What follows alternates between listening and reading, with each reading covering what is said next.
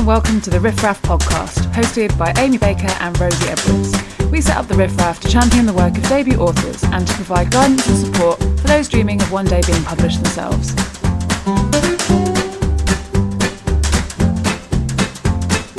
Today we're chatting to Caroline O'Donoghue, author of Promising Young Women, about the beauty of the writer-editor relationship, sticking to your guns when it comes to being weird, and how to get your book written around a demanding day job. Where he's taking me. He says it's a surprise. I'm so excited at the prospect of having something to do at the weekend that I didn't even bother to work out the logistics. The whole weekend? Where is Renata? I give myself the answer I'd know he'd give me and believe it regardless of whether it's true. She's away she's away for work, she doesn't mind, we have an understanding. Marriage is complicated, put her out of your head. But there is something else, another worry that is pushing across my mind on mounted cavalry. Do Clem and I really have a weekend's worth of conversation between us? It's the kind of thing that's bound to hamper conversation once you start thinking about it, or at least that's what I tell myself when we're sitting in his car listening to Radio 1. I fidget. It's a novelty being in a car. I don't know a single person in London who drives, and can't think of the last time I was even inside a car sober. Cars are for taxi drivers and grown ups. I'm used to him at the office. When we're working or getting coffee or kissing in a chair that is pushed up against the handle of a closed door, I can almost believe that we're in a real relationship, or at the very least, friends. Peers, even. But now I'm sitting in his Lexus with the self-heating seats and there's an unmistakable air of him being on the school run, like he's about to kiss me on the forehead and give me a fiver for lunch. I wonder what we even look like to the other motorists. He smiles. What? Nothing. You look like you're planning something. Something like what? He takes my hand and strokes my knuckle with his thumb, kisses it, and then lets our hands lie together in front of the gear stick. There's an intimacy to the movement as if we have been getting in and out of the car for years and for a moment I pretend that we have. Like he is my boyfriend or I am his wife, and this is just another trip to get away from the city. That maybe there are two dogs rootling around in the back seat, and we are going to take them to the seaside. Two Springer Spaniels and a newspaper bouquet of chips, a stick thrown a half mile down the beach, a chubby toddler chasing the tide as it retreats inward and running away when it comes back. I make pictures of things that I don't necessarily want but still enjoy inventing. I allow my mind to get curious about him. What if? Renata doesn't want kids anyway. No one would blame you for divorcing a woman who doesn't want kids if you do, especially if you met someone who does want to have your kids. No one would hold it against you, Clem. You could do it. We could do it. The pressure to find conversation eases. The land around the motorway gets greener. The thick tightness of London slackens and falls away, and I think about how happy I am to be in this car with this man with no idea where I'm going. I lean over and I kiss the right angle of his jaw.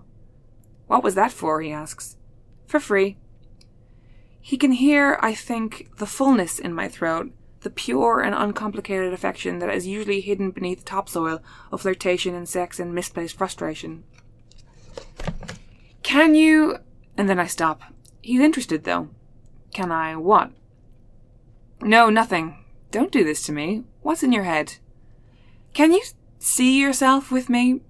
He is considering what I mean, or worse, what I need. I backtrack quickly. I mean, can you see yourself doing this again? I say, fast, agitated. Us meeting up on the weekend, I mean. He laughs, and for a second I think he gets it, that he can see the same fantasy that I can, the one with the toddler and the dogs.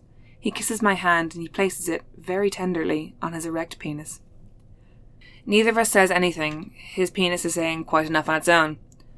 I can see, kind of, why he thinks this is appropriate. This is what we do, after all, and I am wearing at least a hundred pounds worth of underwear. The spaniels and the young child are gone. I remember, not with desperation or with sadness, but with pure truth, who I am to this man. I am not his wife, or his girlfriend, or the daughter he's driving to school. I am a girl from work who he has sex with, and who he buys lingerie for. He is taking me to the seaside, and it is the seaside because I can see its oily gleam in the distance as a reward for being easy to manage. Hi, Caroline. Thank you so much for joining us on the Riff Raff podcast. Hi, great to be here. Thank you for having me. It's a lovely room. It is a lovely, a lovely fairy room. Um, so, for those who are yet to read your debut, Promising Young Women, please can you tell us a little about what it's about? Well, the short version is very short indeed. It's Woman Shags Boss. Tale as old as time, a song as old as rhyme. Um, so that that is essentially the main um, uh, plot point. Is this woman called Jane? We meet her on her 26th birthday, and her life isn't going super well. It's your classic quarter life crisis. Um, she's been working at this company for a few years and not really gaining any ground in this very large advertising company called Mitchell. Um, her boyfriend's just broken up with her, and it was kind of very depressing and long and drawn out breakup. And she sort of realized that she doesn't have that many good friends.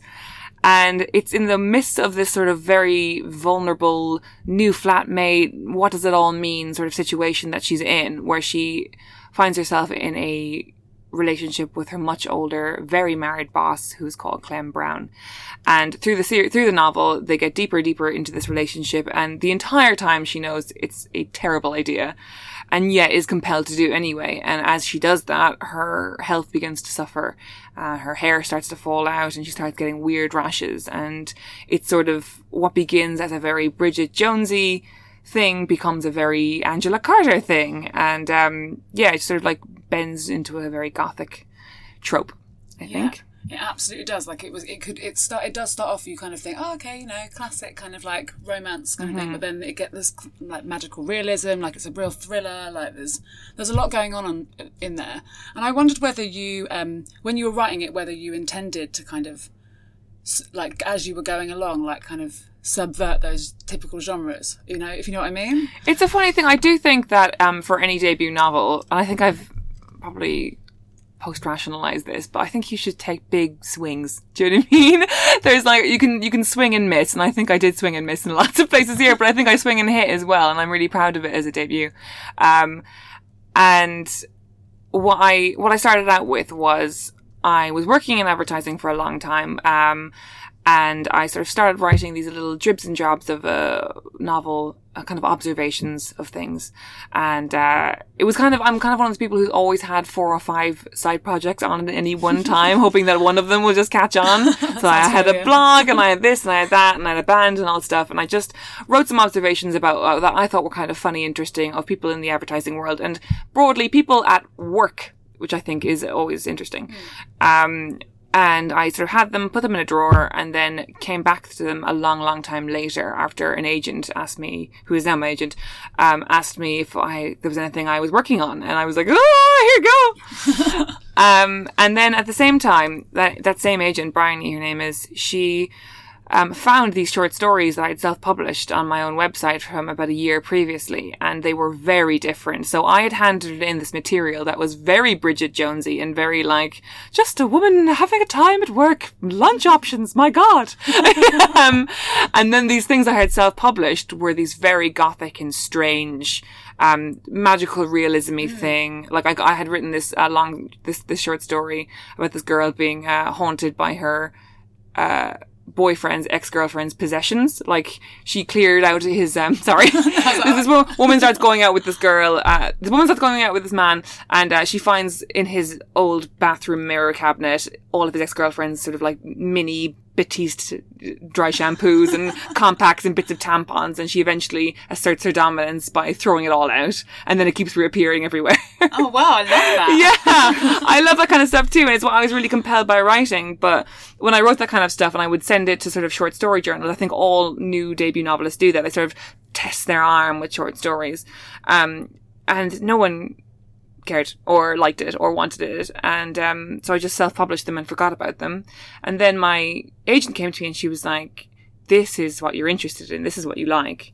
And so I sort of smashed those two things together. the like work girl, you know, fretting about boys in office politics and also the sort of dark mechanical heart going at the same time. Yeah. Yes, that's how I, that's how it happened really. yeah. I love it. It's a And- good combo. And it, not only is it incredibly relatable in that way to any woman of any age, um, it's incredibly timely and it covers so many zeitgeists of toxic masculinity and mental health and female power. I wonder, were those things that you really wanted to cover and those were important to you because those are things that are swirling around at the moment? And how did the idea for this actual narrative come to you? Um, It's an interesting one because yeah, they, it does cover all of those themes that you just mentioned, and uh, And I- more. and more. Goes on. all these themes and more. gone on. Um, and in a sense, I was writing about those things anyway, because I was, um, when I get stuck into this book proper, I was working for The Pool, which is a women's website, and I was churning out a piece every day, and whether it was about sexual assault at work or um, mental health or whatever, it seemed to all be coming back to this central point that there's so much going on in women's internal lives and so few places to express it. And um, I, I think it was just I was sort of like gathering this momentum. It was like this writing these pieces every day. It was like this coal going into this engine that was bubbling up in this novel. I think I, I think I really intended it to be that like okay, I've got a really demanding job in journalism. I'm going to have this sort of light thing on the side that makes me laugh because I do I, I, I do have a very kind of comedy prose style. I like jokes. I like making jokes with myself. And um, but then you know I had all this stuff going in the furnace at the same time, and it just kept coming out and it kept coming out and I felt like I was able to express how I felt and how I viewed these things in a way that wasn't tied to journalism or fact and was more tied to emotion and how it feels to be kind of certain there's a weird atmosphere, but you're not really sure. Like, cause that's stuff you can't, you don't see in newspapers. Like most of the things that women go through at work, you don't, don't make it to HR. You know, it's, it's uh, lots of like feeling strange and not quite adjusting to things and not really knowing what people want from you or how they want it. Um, so that's the, what really compelled me, really. Yeah, I'm thinking about kind of like um, you know all the, all the different things that you like. You know, it's there's so much of the kind of internal monologue, like thinking that you're going crazy, like that kind of like that sort Yeah. of storyline with her. You know, where she, wh- she kind of justifies things and that kind of stuff, and it's interesting to read about. I think. Yeah. Um, so as it's as it's so current, did you feel um, kind of particular pressure to write it fast? Well, no. So um, it came out. Uh, I've I've finished it, finished writing it a long time before any Me Too was but a, a whisper in Harvey Weinstein's eye. um, but uh, what was really yeah, because I I don't nobody was really talking about um sexual power dynamics at work. I mean, they were a little bit. Obviously, we all know the stats of like, you know, X amount of women don't do these professions because they feel like their sex is a discredit to them. And we all know these kind of things in a kind of an amorphous way. But, and I think women have been talking about how they're treated sexually at work for a long time. But I think it took actresses saying it for anyone to like care and now we now that and that has created a domino effect with which hopefully we will see reckoning for a long long time um but what is really weird is to I wrote, you know, as you both know, it takes a long time between you finishing a book and it coming out. It's like a year and a half generally, or even a year. Um, what is really weird is to write this book that you, in your head, is about so many things. Um, it's about how women relate to each other at work.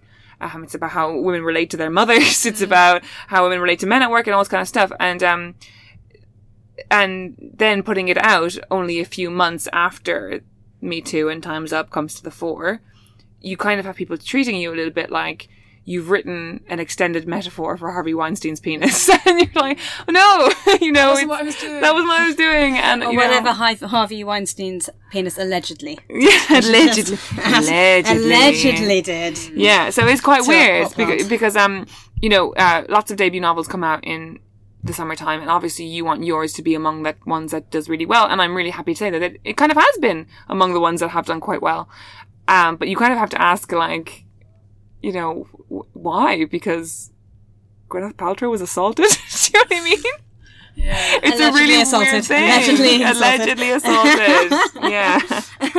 Um, but with that also comes because, as we've touched upon, it starts off with the sort of the lighter side of kind of you know relationships and women's dynamics and women's relationships, which can so often earn fiction of this kind the chick lit title. Yes. Some authors dread it, some authors don't give a shit about it. How do you feel about it? Do you think it's something that any author should even consider? Do you think chick lit is even something we still need to bother about? Um, I personally don't give much of a shit. Uh, I think you get a lot. Of, I've had a lot of conversations with authors um, who will give you a big spiel about how they don't even care if, if two people read it, if it's the right two people, then that'll make it all worthwhile. And I'm like, no, it won't. Do you know what I mean? Yeah, I mean, that's Like, a nice thought. But right you uh, honestly um i i wrote this book to be read and to be read by as many women as possible because i genuinely apart from it being you know a, a literary story you kind of i feel really compelled that like i'd, I'd like a lot of women to read it and be like oh this obviously didn't happen to me because it's quite fantastical but something like it has happened to me and now I feel seen by it and I feel like I almost have a little bit more language to discuss what's going on. Like I, I, I um, met a girl at a, at a book signing and she said, um, oh, my friend is going out with such a clem right now. And I keep telling her, dump your clem, dump your, I just love that. I kind of love that. It's a bit like when you, when your character's name enters into that sort of weird pantheon. Yeah. It's brilliant. And, um, to go back to your question, I think that if, if calling it chick lit is what puts it in more women's hands, then I'm fine with it. Call it whatever you want. Yeah. Call it Liro. I don't mind. yeah. I think hashtag dump your clem has a real ring to it. Yeah, we should start it. Yeah. I thought what was really clever as well, you know, because to start off with, you it, there's elements of him that are charming, you know. Yeah. So like the way that you kind of like introduce that, it's like, oh, who's this interesting man that's actually quite charming and like does all this stuff, and then instant like obviously you Yeah. quickly learn that he's a sleaze bag, but like it's just it's kind of cool that um through as you read the book, you're kind of learning the lessons with her, or but like seeing how she's kind of spir- getting Yeah. spiraling out of control, but like. I like the way that you kind of set it up so you you're feeling similar emotions to how she feels. To start. Yeah. That's how I kind of felt it. Oh, great. Thank you. I read it in like one day on the beach and like was just completely compelled by it. And I kind of, I found that is like I think the uh, people have told me that a lot, and I I think it's the best thing to hear that if someone read it in one day in the beach because it's like like I just love the idea of like catching someone in that spiral for so long, and especially like people's leisure time is so precious to them. Like I think there's a like along with chick lit, there's like uh, some weird connotations around the term beach read. Yeah. um, it's like people are using their leisure time to read what you wrote down. Like or I read it in a day because I I got quite a lot Yeah. of that in, with my book and and at first you can think oh well it wasn't Yes. it wasn't incredibly literary then and Yeah, initially really you're slightly offended. and then I'm just like yeah but you're competing with people's phones you're competing Yes. with people's eating habits you're competing with people's attention spans which are now the size of gnats yeah. for someone to sit and read your book and not be able to put It's it down the most incredible compliment. hours on end it is and every author should take Yeah. it as such i think I've been thinking uh, so much about what you just said lately, about how um, the novel is under so much more pressure than it's ever been before. Because if you think about, um, like there are millions of hours of podcasts where you could listen to literally a, a, lecture on any subject that you want. Like you could learn about like a, a specific pharaoh right now in like 40 minutes and just like be an expert in that. And that's amazing. And you can like literally any sort of interest that you're like, you could find media for you on Netflix or on Amazon Prime so easily. You could find what your little itch that you need to scratch so easily. And that has made the, like podcasts evol- evolve to be really, really good. It's made TV to evolve to be really good and more inclusive. Like things like, like movies like Crazy Rich Asians, that's like so incredibly like inclusive because it sees that the need is there and it's responding to need. I don't think people can still write novels the way Charles Dickens used to write novels. I don't think you can have long flashbacks in a button factory that mean nothing anymore. You know what I mean? I love button factories. yeah. but do you know what I mean? It's like I think novels have to keep striving to offer you either like a story you haven't seen, a perspective you haven't heard. Mm. Like a, you know, it has to give you something extra because people's attention spans are waning, and that's not their fault. You know? I wonder whether, like, I, what I like about books, well, one of the many things I like about books, is the fact that it is something that's not like some. You know, you- you're on a journey with it. So even so, say I read this in a day because obviously I love binging on things. Yeah. But, like you know, a lot of times you know it will take you a bit longer, and like entering into that kind of slowing down of all of the instant stimuli, in, instant stimulation. Blimey, um, like you know that kind of feels to me. That's what I like about books. Yeah, definitely. So, but yeah, but anyway, uh, in in terms of that, um, like finding it kind of compelling but really unsettling, and um, like I needed to get to the conclusion, like I needed to know what happened in the end, I needed Yeah, to yeah. have an explanation, and I thought this was particularly great because the emotions I was kind of experiencing as I was reading it mirrored the story itself in a way. I Mm, felt- on. and I wondered whether this was intentional. Did you kind of consider mirroring the reader experience with the events of the book, or did that just kind Go on more. I'd like to hear more about Well, kind that. of like I like you know like in terms of like I was kind of like oh yeah this is quite exciting you know she's broken up with her boyfriend like you know just and then I kind of um you know was there I was thinking oh Clem's quite nice the other dude's quite nice this is quite an exciting time for her oh, oh, she's like I, I do take things I do take things on very face value Yeah. like, and then, then it kind of got unsettling and then obviously the pace gets faster and then you kind of see ha- have all these kind of like thriller kind of themes and something. Yeah. It kind of I was speeding up because I wanted to kind of like know what the conclusion was as she was kind of like finding answers and it was kind of getting like things were unraveling and kind of like you know I don't want to give too much away, but Yeah, like, I just I kind of felt like the kind of pacing of it and the reveal of the events and everything were kind of mirroring how I felt as a reader. Oh, I'm so glad you said Yeah. that. That's fantastic. Because I think definitely, um, I think anyone can write a couple of short stories or a few articles, a few blogs, whatever you want to call them. But I think um, one of the things that debut novelists struggle with the most is things like pacing. Because like to like again to go back to the attention thing, to keep a reader's attention over the course of 365 pages, Yeah. Um, and to sort of pepper enough events in there that like keep that speed up the plot, whatever. That is one of the things I think I struggled with the most. Um, and I'm really glad that it worked. I guess you know. It, mate. Yeah, thank you. I thought it was really pacey, and like you know, like because like so many so many pacey novels now will be like you know the chapter will be a cha- like a page long or you know, Yeah, just a paragraph. Or, yeah, it's and such a funny things, but thing, you, you haven't done that. Like yours are kind of normal length chapters, so you've you've nailed the pacing. Well done. Thank you. I wish that there was like a really specific like debut pacing award. You know what I mean? We should start one. The yeah. debut pacing award. Done. It's so unglamorous, just like it, these unfolded quite naturally. Yeah. and it's super niche. Yeah. Um, the other thing that the book is is incredibly funny. And Thank you. As we've talked about, you like telling jokes to yourself. well, that's This is the- totally cool. We as- do as, that. as funny writers. Yeah. Isn't there, there's nothing better than like reading back over what you've written. Sorry, I'm not to interrupt your question, Not but nothing better Yeah. and laughing at yourself. Yeah. Oh my God, Completely. just oh my god, I'm hilarious. yes. I know because as well, like I, honestly, I don't know how people like um Karl Ove Knausgaard or whatever do it because like to be like it's such a lonely job Mm. and especially if you're quite social i'm quite social and like i need sort of people to spring off or whatever um and to like make yourself laugh it's like mm, i'm so clever and fun Yeah, it's so good. Finally, some reward for being alone in this room. and sometimes like, I like it when you don't know where it comes from. When like you know, like you'll be writing something and just the silliness, like you'll just be like, "Where the hell did that Yeah. nonsense come from?" But yeah, anyway. i think i think it was really important sorry i mean No, finish no, your question That was, that please was basically like the question. We just wanted to talk to you a little bit about, you know, writing comedically and also touching on, you know, darker topics and bringing wit to them to lighten them up and make them a bit Yeah. more readable and accessible. Thank you so much for saying that because um, this is something I've always uh, done. In that um, I started writing, I started taking writing seriously. I always wanted to be a writer. I think most people do. Um, but when I was about nineteen, I started this blog. Um, chiefly because I was a bit younger than most of my friends, and they all emigrated because that's what you do when you're from Ireland is that you emigrate, and then, then if you're younger than all your friends, uh, you have no one to talk or make jokes to. and so I started writing this blog called Work in Prowess that, I mean, if I look back and I actually like went back to the other day and deleted a lot of the back catalogue or I made them private because I was like, this isn't, this Just- is very 2009. Work in- Work in Prowess. it was Prowess, called. yeah, we are 100% linking to that. Yeah.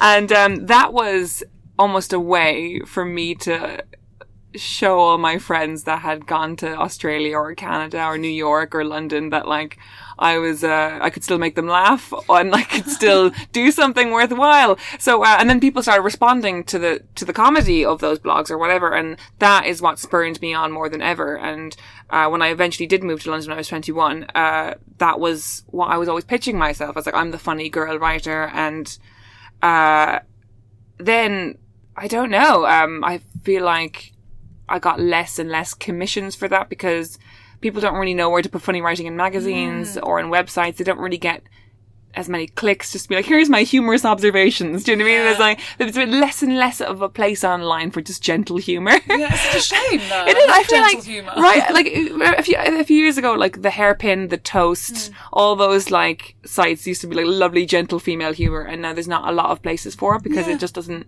support itself economically the way it used to, or maybe it never did. Who knows? Um, and so it, it can be really hard sometimes that like there's not a lot of places to make jokes still. And so what was that was really lovely about being able to do that in my novel because it's my novel and I make the rules. Do you know what I mean? Did that was was when you were when you were pitching it? Were you or uh, like how did you pitch it? For one, that's always quite an interesting way of doing it. But like you know, were you pitching it in terms of like I'm writing a funny novel, a funny romantic thriller esque with magical realism? Like, were you how? What was the kind of like tagline for the book? Because it is so many things. Yeah, it was definitely an interesting. Um, so I um I, I met my agent um, because I had been getting some online traction with my art- articles for the pool, and she was interested if I had anything to write, and we basically came up with the format for this novel together. And a publisher had also noticed me, um, and sort of said to me, "Oh, look, we're looking for a kind of a new millennial Marian Keyes person." You're Irish and funny. You can be her. you can be her. It's like, thank you. Um, and I was obviously delighted. I was like, yeah, I will, I will be your millennial Marian Keyes. That is who I will be. And Marian actually gave me a quote for the cover of this book, which That is, must have been amazing. it was moment. lovely. I, I think Marian is, is a jewel and a genius and uh, not enough people appreciate the literary greatness to her work, but that's a different podcast altogether. Well, in fact, we, before we started recording, we were talking about Marian Keyes in Yeah. relation to Juma Malouf, and I think we need to just get Marian Keyes on the bloody podcast. oh, she's so good. yeah. She's I mean, so she's not good. a debut, but We can- we she can could just just- talk about. She Her could just debut. she could just talk. And we'll just Oh god, here. talk to her about her debut. It's called oh, it's, it's called Watermelon. It's really really great. Yeah, I Um, read, I read that when I was. Like, yeah, younger, yeah. It was. I think it was one of the first like um chick lit books I ever read. Or Same. let's put that in inverted commas. You know. um, sorry, I've completely But gone anyway, down sorry. three. Also, Marian Keyes is old news. You're the new Marian Keyes. anyway, yes, yes. Sorry. Um, they were basically looking for that. Um. And I said, yeah, I'll do that for you. And I, I went away and I wrote like 25,000 words.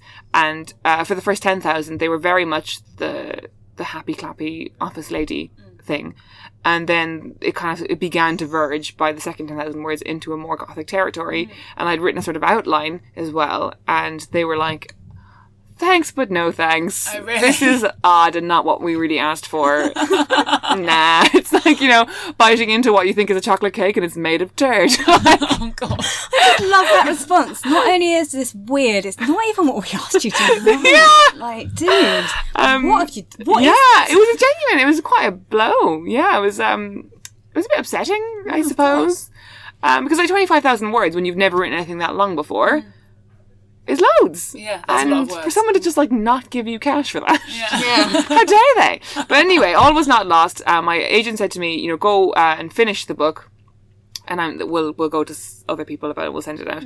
And so I did finish the book, and I sent it out. And uh, I think she sent it out to like ten publishers, and five of them came back with an offer. Oh wow. Yeah, That's amazing. no, it was fabulous. It was such a weird, cool week. You know, it was awesome. Um, especially when you've just been rejected by Mm. by somebody to have five. You know, it's Yeah. like it's cool. It's like when like someone dumps you. And it's like, well, look who wants to date me now. It's, it's Virago who published it is. Virago's my publisher. Big Um, shout out to Virago. they are fantastic. Uh, and so was my editor, Sarah Savitt. And the minute I met her, it was funny because I, I packed all my meetings into one day because it was all I could get off work. So I like I literally met with five publishers in one day or four, I think. Um, and most of them were like, so we love um, the Friends and we love the Office and we love the Housemaid. Maybe less of the other stuff, but less of the magical realism, less of the gothic turn, less of the of that kind of thing. And it was very politely that, and they were giving they were giving me a really hard sell about like making again that sort of millennial Marian Keyes, millennial Sophie Kinsella, Yeah, yeah. that sort of thing. And it was like oh, okay, okay. And then I met Sarah Savitt from Virago, and she was like, I like the weird bits best. and that it was so it was like meeting your long lost twin. It's yeah. like you have the other side of the amulet. You know what I mean? Ah, they're coming together. There's necklaces you could get from Argos. Yes, You know, cloud you- accessories, yeah, best there's and like, yeah, friend. That's got like one bear and another bear. No. That's what's wrong. that started so many like friend turf wars in primary school Oh, because sure. like if there was a best friend group of three and then who didn't get the you neck do? right, You can yeah. actually get a best friend three. One Everyone knew they were bullshit, No though. way. I remember my older brother buying his first girlfriend one of those. best friends. I think it said like love or something. but Love it had the bears forever. on, and it was from Argos. Jeez, I've Wow. never received one. What a So, player. Ames, I'm just saying. I'm not going to buy you one, mate. Oh. Sorry. Sorry, not because I don't love you, but just because those necklaces are shit. I'm surprised they haven't come back as a kind of a kitschy thing. Do you know what I mean? I'm gonna bring seems them back. ripe.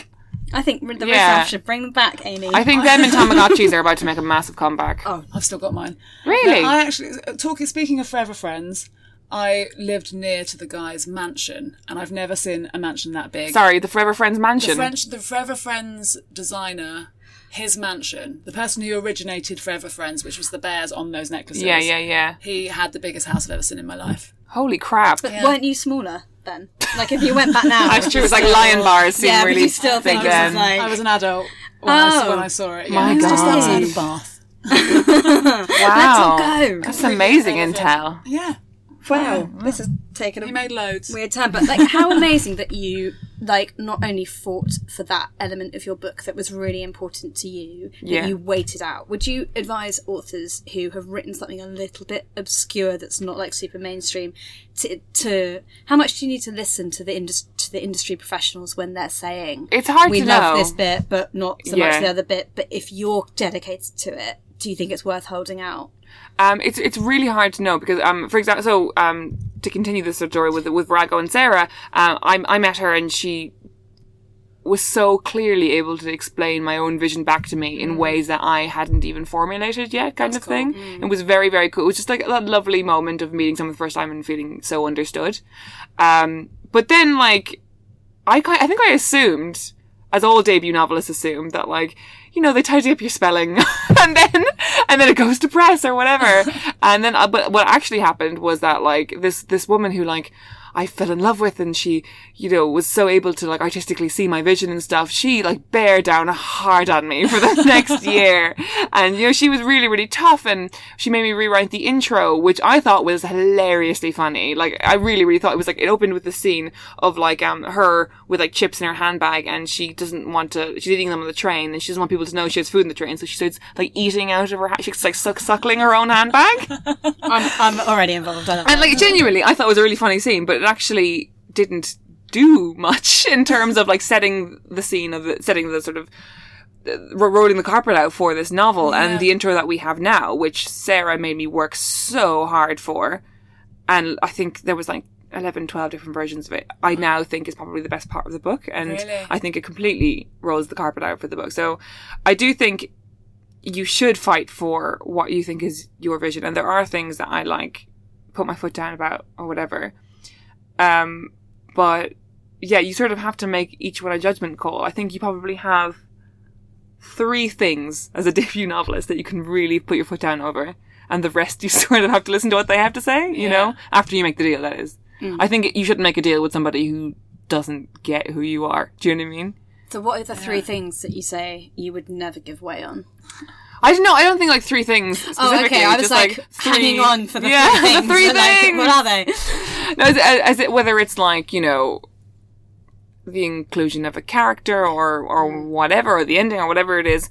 Um, like I remember one of the arguments that we had was um, uh.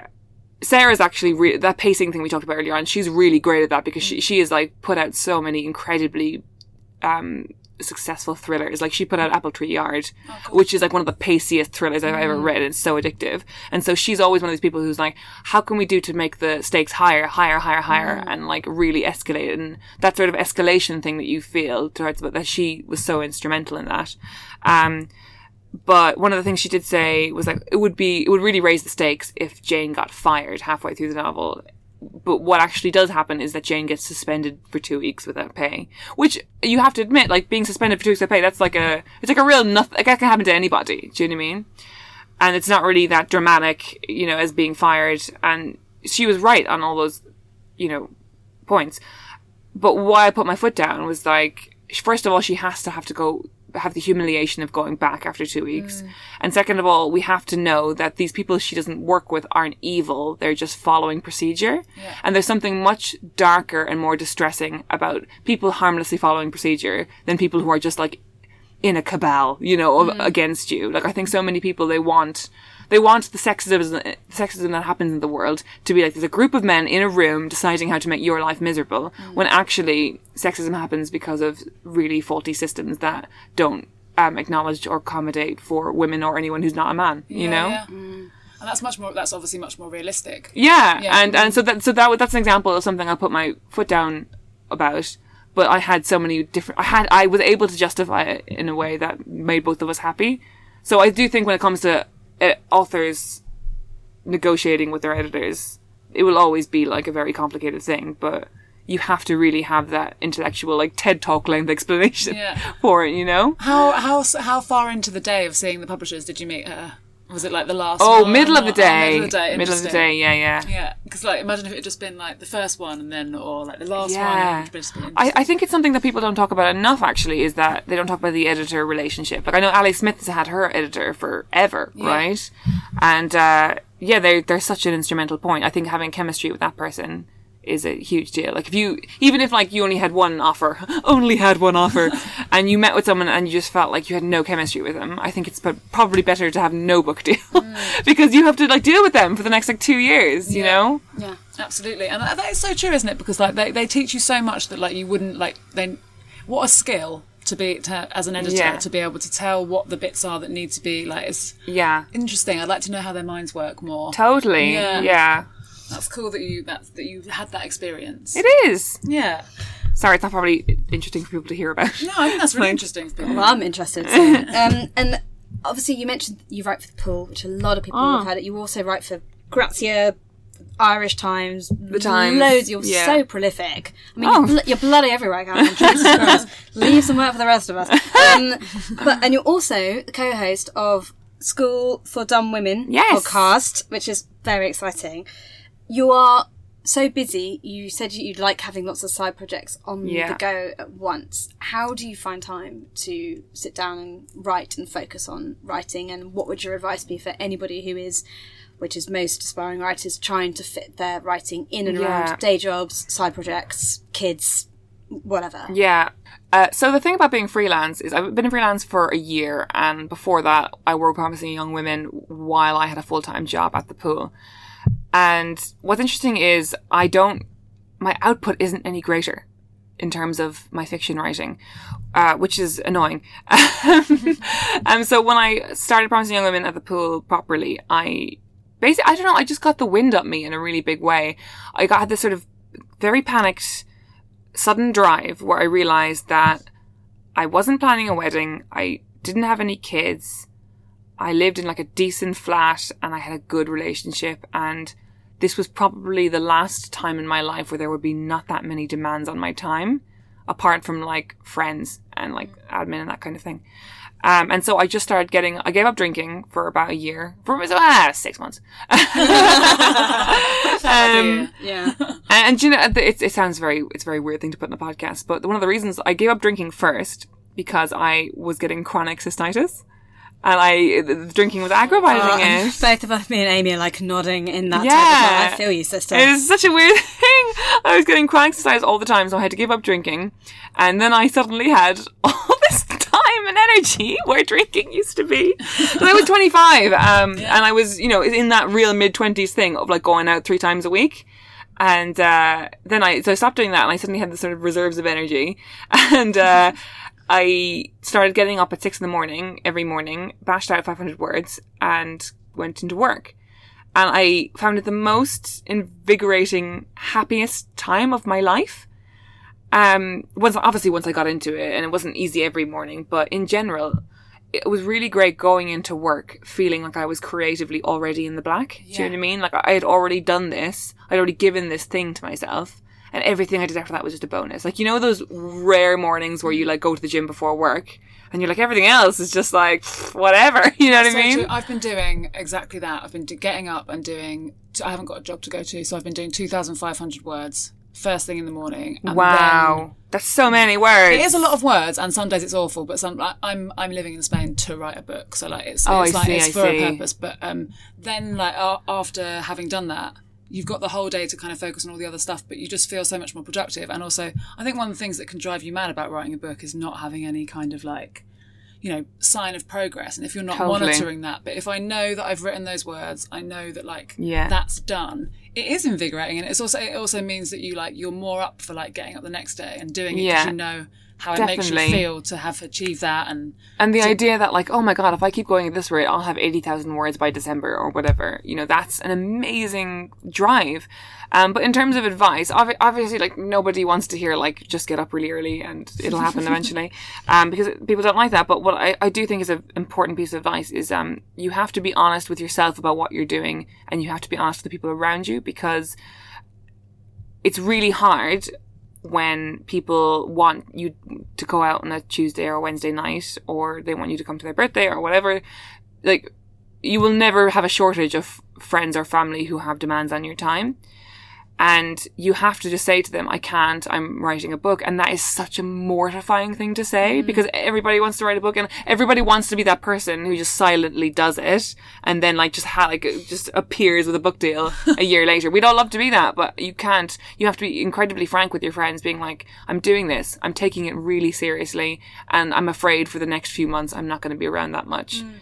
And the more you say that to people, don't do that thing where you talk about the plot of your book a lot because then you'll get that false thing where you like feel as if you've already done it because you've mm. talked about the next chapter with your mate. Don't talk about the details. Just talk about the fact that you're doing it and you'll find yourself even more humiliated by the prospect of having to tell your friend you didn't go to her birthday because you were writing a novel that you're actually now no longer writing and you've abandoned. Do you know what I mean? Yeah. So the more people you tell, the more contracts you make that you have to do this, you know? Mm.